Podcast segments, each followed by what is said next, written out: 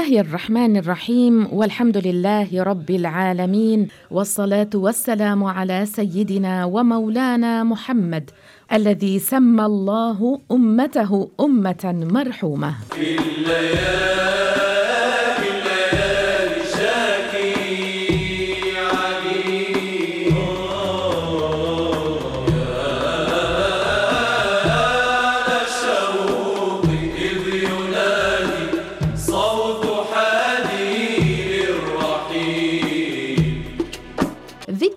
عاشوراء العاشر من شهر المحرم. ذكرى اليوم الذي نجى الله فيه سيدنا نوحا ومن معه من الطوفان.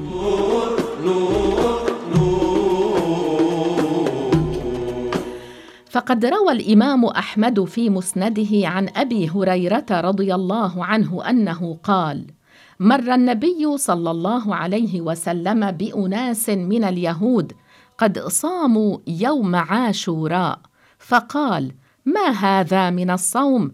قالوا هذا اليوم الذي نجى الله موسى وبني إسرائيل من الغرق وغرق فيه فرعون وهذا يوم استوت فيه السفينة أي سفينة نوح على الجودي فصامه نوح وموسى شكرا لله عز وجل.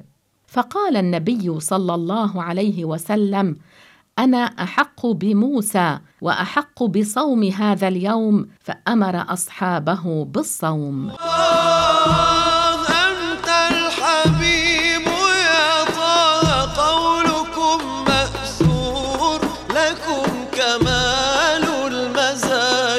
خرج مسلم من حديث أبي هريرة رضي الله عنه عن النبي صلى الله عليه وسلم أنه قال أفضل الصيام بعد رمضان شهر الله المحرم وأفضل الصلاة بعد الفريضة صلاة الليل. وفي صحيح البخاري عن ابن عباس رضي الله عنهما أنه قال ما رأيت النبي صلى الله عليه وسلم يتحرى صيام يوم فضله على غيره إلا هذا اليوم يوم عاشوراء وهذا الشهر يعني شهر رمضان. فيوم عاشوراء له فضيلة عظيمة وحرمة قديمة وصومه لفضله كان معروفا بين الأنبياء عليهم السلام وكان قد صامه نوح وموسى عليهما السلام. وفؤادي في الليالي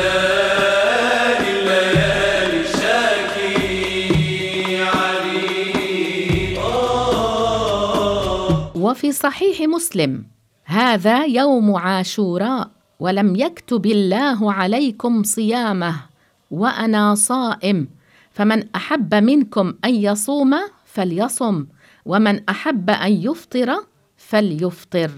ولفظ البخاري في الصحيح هذا يوم عاشوراء ولم يكتب الله عليكم صيامه وأنا صائم فمن شاء فليصم ومن شاء فليفطر. مشتاق صادي يا حادي فؤادي لطيب ولي طويل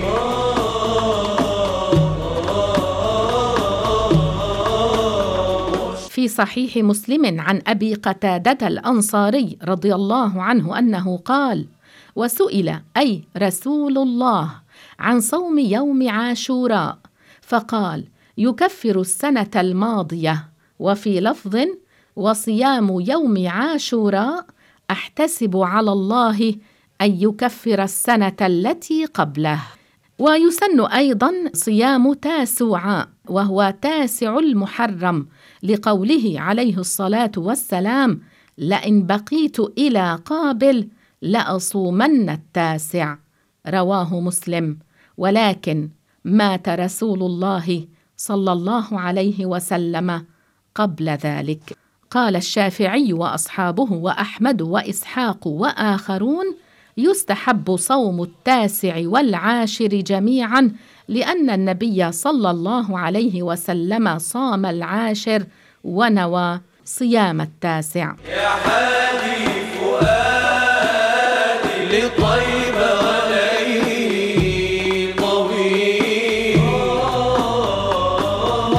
إن من أفضل أيام السنة الهجرية المباركة يوم عاشوراء وهو العاشر من شهر المحرم الذي وقعت فيه حوادث فاصلة. ففي هذا اليوم تاب الله على آدم عليه السلام وقيل هو اليوم الذي أهبط فيه آدم إلى الأرض ونجى الله سفينة نوح ونجى الله موسى وأغرق فرعون.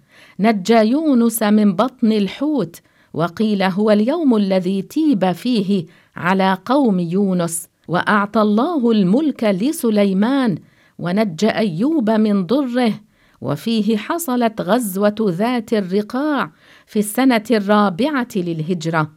وفيه استشهد الإمام الحسين فكان ذلك فاجعة ألمت بالمسلمين وذلك في كربلاء يوم الجمعة في العاشر من شهر المحرم لسنة إحدى وستين للهجرة.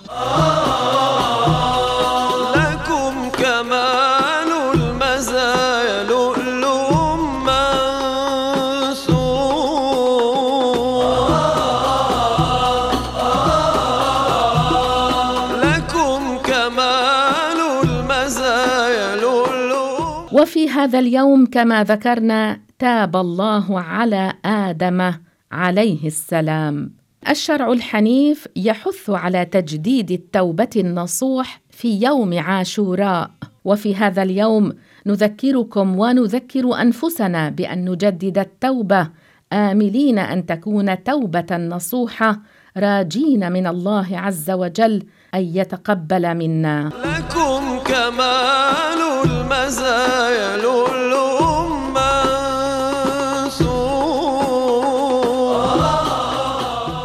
في هذا اليوم نجى الله سفينة نوح. نوح عليه السلام أول رسول أرسل إلى قوم كفار وظل يدعوهم إلى الإسلام تسعمائة وخمسين سنة وهم يكذبونه ويسبونه ويضربونه أحيانا حتى يغشى عليه. ثم الله عز وجل أوحى إليه قال له لا يؤمن أحد من قومك إلا الذين آمنوا قبل ذلك.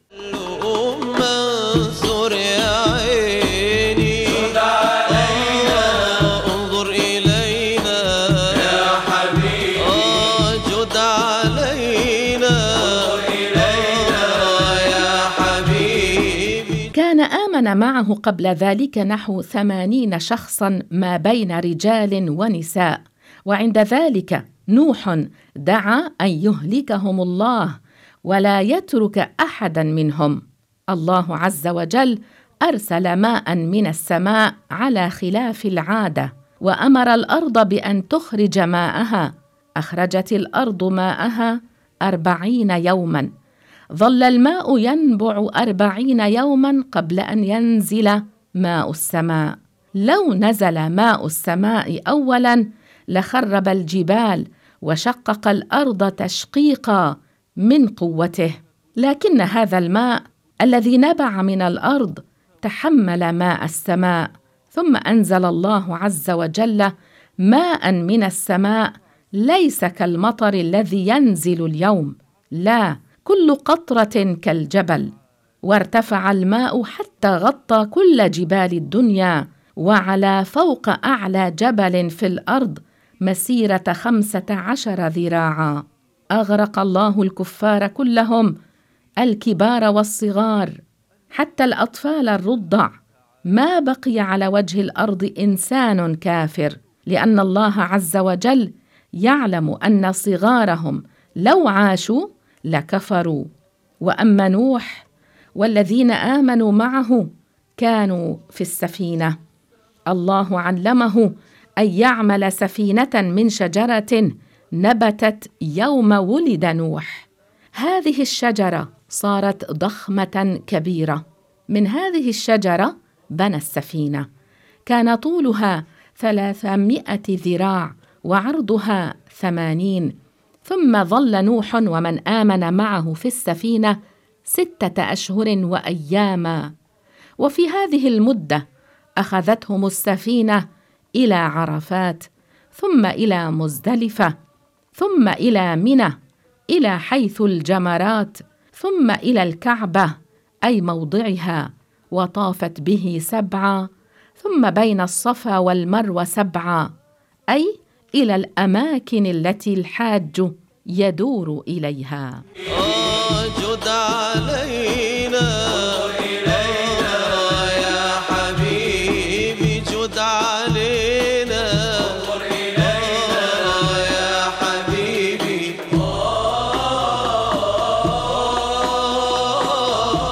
ثم الله عز وجل أمر الأرض بأن تبلع ماءها.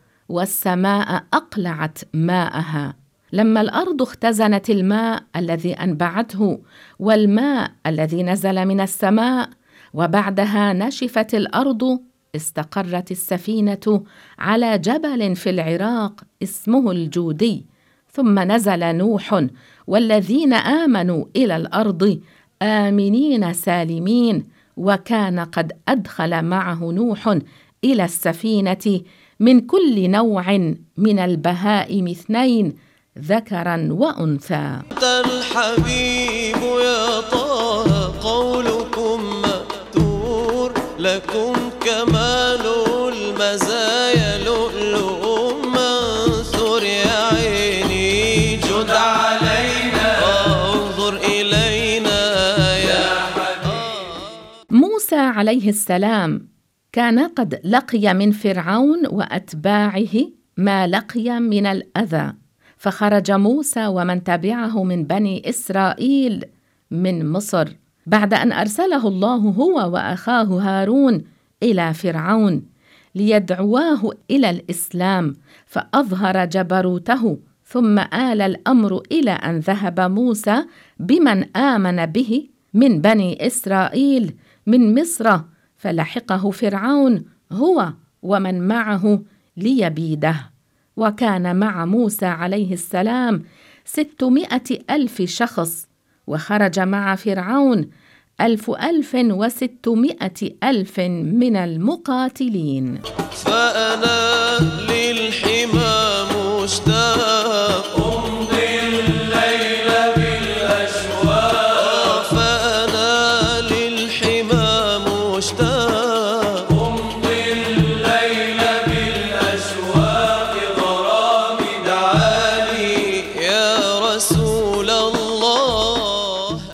وصل إلى البحر أوحى الله عز وجل له أن يضرب بعصاه البحر فانفلق البحر اثني عشر فرقا بين كل فرقين طريق يبس فاجتاز موسى ومن كان معه من المؤمنين.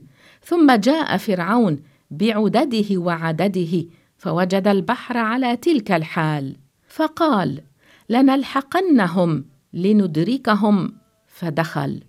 أمر الله البحر أن يلتطم فالتطم عليه وهلك هو وجنوده.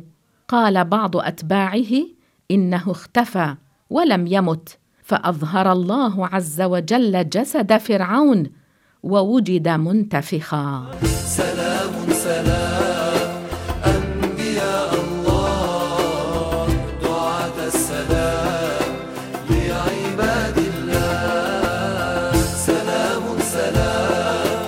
كما ذكرنا في هذا اليوم في عاشوراء نجى الله يونس من بطن الحوت.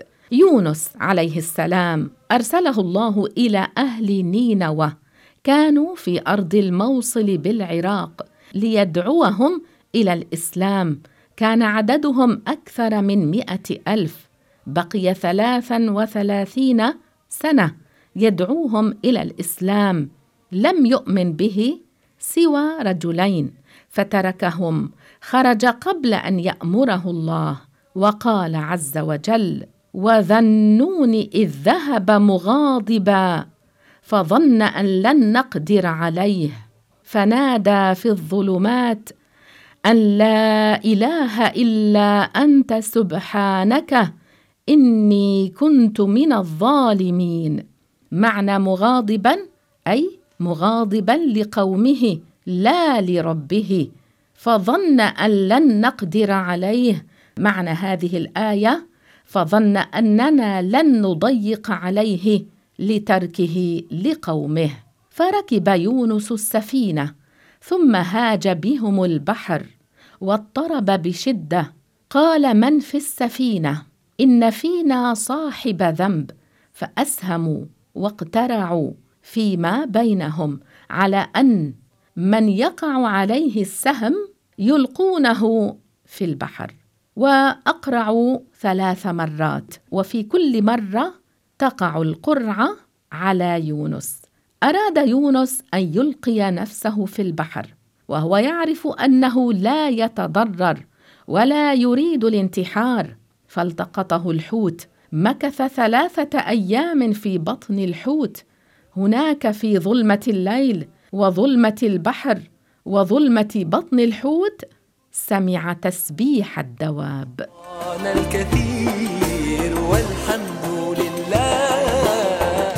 أمر الله الحوت أن يلقيه في البر فألقاه بالعراء وهو المكان القفر ليس فيه أشجار وهو مريض ولم يخدش الحوت له لحما. ولم يكسر له عظما وأنبت الله له لسيدنا يونس شجرة اليقطين. وهذه شجرة اليقطين الذي لا يقربه الذباب وورق اليقطين في غاية النعومة وهو كبير ليظلل نبي الله يونس عليه السلام. أما قومه لما أدركوا أنهم سيعذبون أرادوا التوبة. بحثوا عن يونس عليه السلام فلم يجدوه فألهمهم الله التوبة وآمنوا بالله وبرسوله يونس عليه السلام. أما سليمان أعطى الله الملك لسليمان عليه السلام. الله عز وجل أعطاه ملكا لا ينبغي لأحد من بعده. كان غنيا جدا. سيدنا سليمان عليه السلام كان يطعم كل يوم مئة ألف نفس وحين يقلون يطعم ستين ألفا.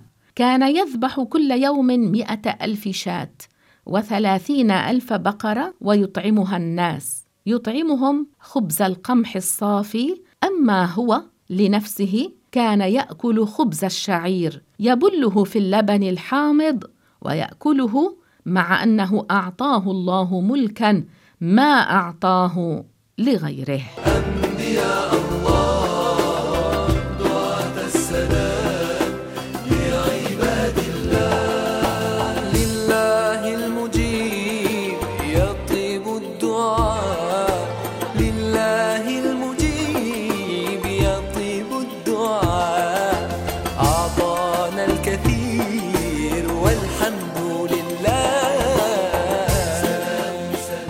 نجى الله سيدنا أيوب من الضر. نبي الله أيوب عليه السلام ابتلاه الله في جسده وفي ماله وفي أولاده. تلف ماله مات أولاده مرض ثمانية عشر عاما. ولكن ليس مرضا منفرا كخروج الدود. صبر أيوب عليه السلام ولم يزدد إلا رضا عن الله فزاده الله درجات. ذات يوم أخرجته زوجته لقضاء الحاجة ثم رجعت فأبطأ عليها. أوحى الله إليه أن أركض برجلك هذا مغتسل بارد وشراب. فركل الأرض برجله فنبع له ماء فاغتسل منه وشربه فعاد كما كان. حاز إبراهيم نعمة الإيمان.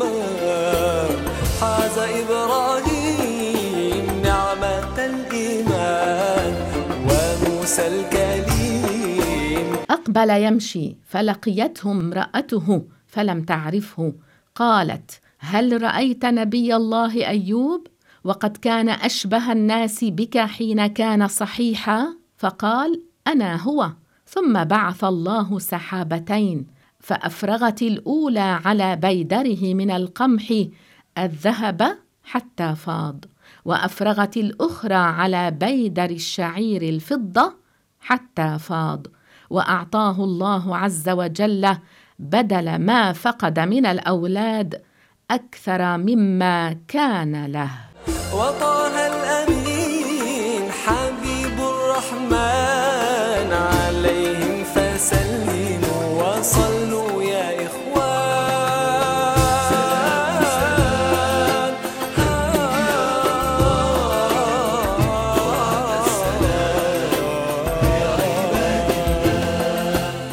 نسأل الله عز وجل أن يوفقنا للاعتبار بسير هؤلاء الأكابر والمضي على منهاجهم وما ذاك على الله بعسير. جاء المرسلون لهدي الأمم. جاءوا يرفعون للحق علم.